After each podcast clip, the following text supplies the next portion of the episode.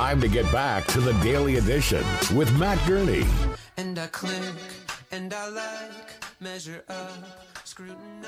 Good morning. Thanks for being here with me. You know, you got to check those credit card statements every month because every once in a while they go up and you don't even notice it. Uh, Marc Aflalo joined me here, host of Your Tech Report weekends on Canada Talks.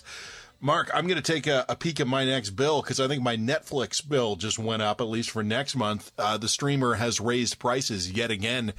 At a certain point, all these things I decided to sign up for when I got rid of cable are going to end up costing me more than cable used to. Yeah, that's the conversation I, I'm having a lot these days with people saying, wait a second, we've been pushing to cut the cord and really, you know, build our own a la carte without having to worry about, you know, other people forcing stuff down our throat.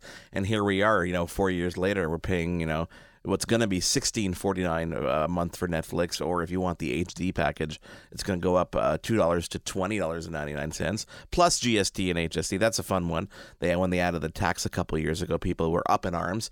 So at Netflix, we got Disney Plus in my house. I've got Amazon Prime, which at least we get shopping out of that. What else do I pay for? Okay, so let's see. I pay for Showcase because or HBO because my wife wants to watch Sex in the City.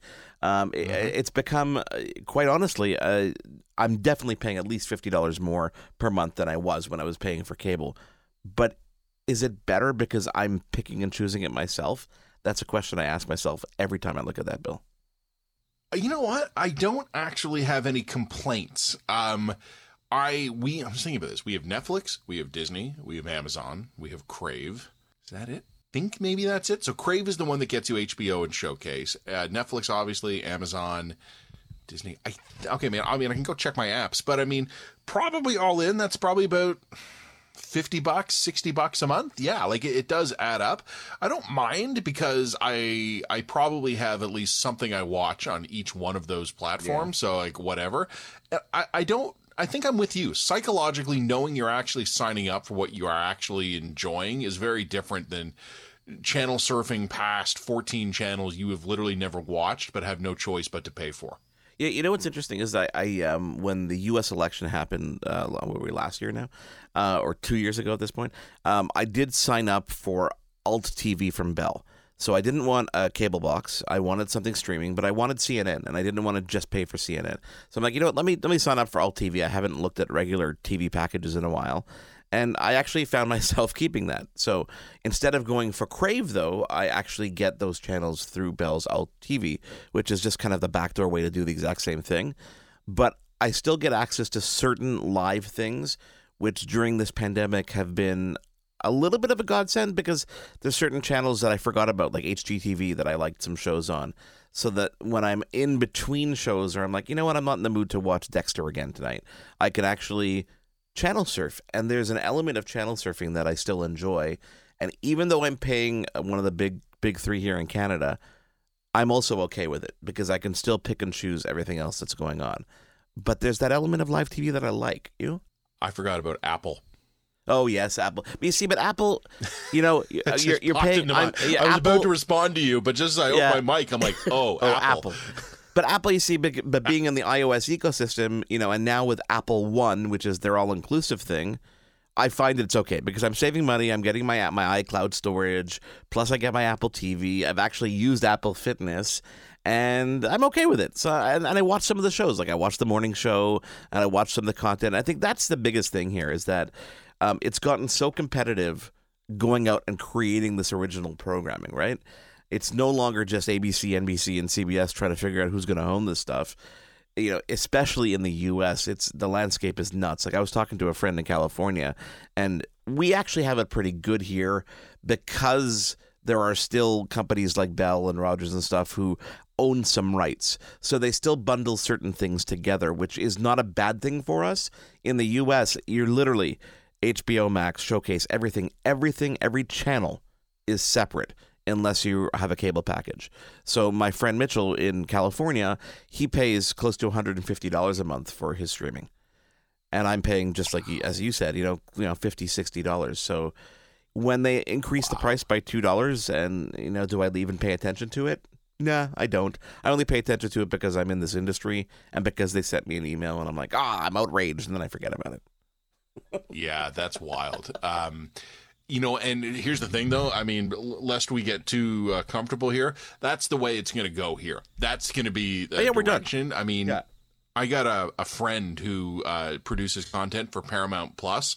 All of the movie studios and TV stations are going to have their own apps. I don't think that'll last forever. I think it probably will sort of reconsolidate at some point, but for the next little while, you will be paying for the content you consume. And to be honest, as a content creator ourselves, I'm actually kind of okay with that. Like, I don't mind paying for what I consume. Yeah, I, I, I don't mind it, and, and you know what? I think that you know if there's a compelling enough show that I want to watch, then I will pay for it. I'm fine with that. When Sex in the City came out, or for example, uh, Matrix, the new Matrix movie came out, and I knew it was only going to be on HBO Max before I didn't realize it was in Canada.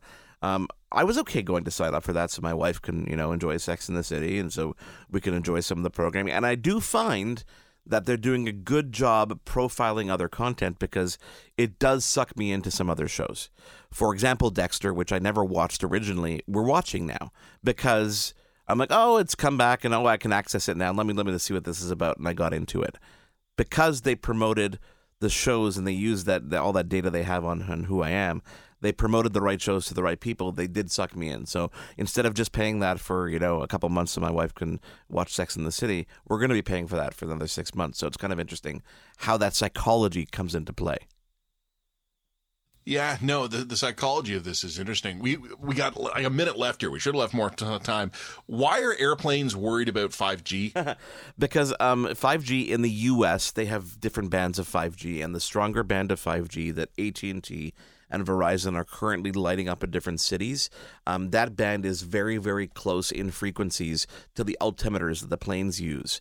And um, you know the altimeters are super important, especially when they're landing and you, they can't see what's going on, so they can't use line of sight or any kind of visual element of it.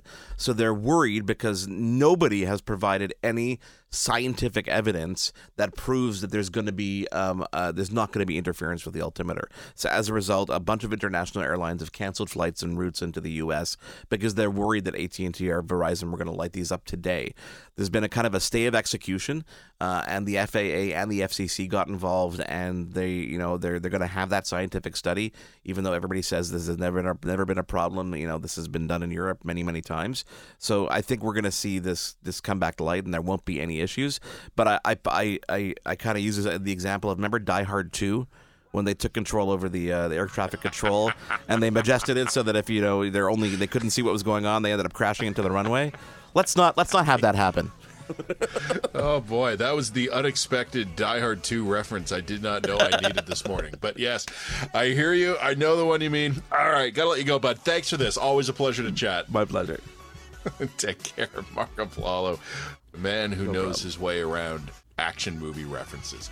We'll take a break. We got uh, news updated moments. We're back for hour two right after it. It's the daily edition on Canada Talks.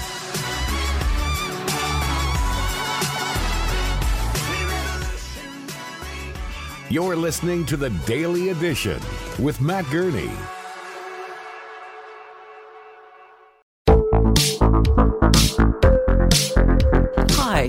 Connie Thiessen, the host of Broadcast Dialogue, the podcast. We focus on Canada and the challenges facing Canadian radio and TV, as well as highlighting those moving the industry forward from podcasting and streaming to new broadcast tech. Check us out at broadcastdialogue.com or your favorite podcast app. Do, did, will, the Story of People podcast is now available on the Crier Media Network. The first five episodes are here and feature some incredible guests that fit into one or all three of those categories. Ready?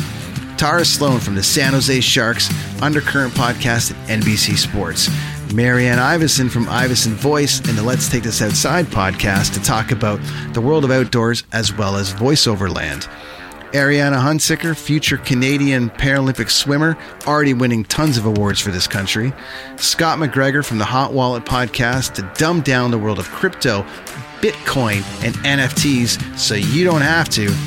And Jackie Holowati from Climate Pledge Arena in Seattle, Washington, the first net zero carbon certified arena on the planet. Wherever you get your pods, wherever you watch your pods, and on the Crier Media Network.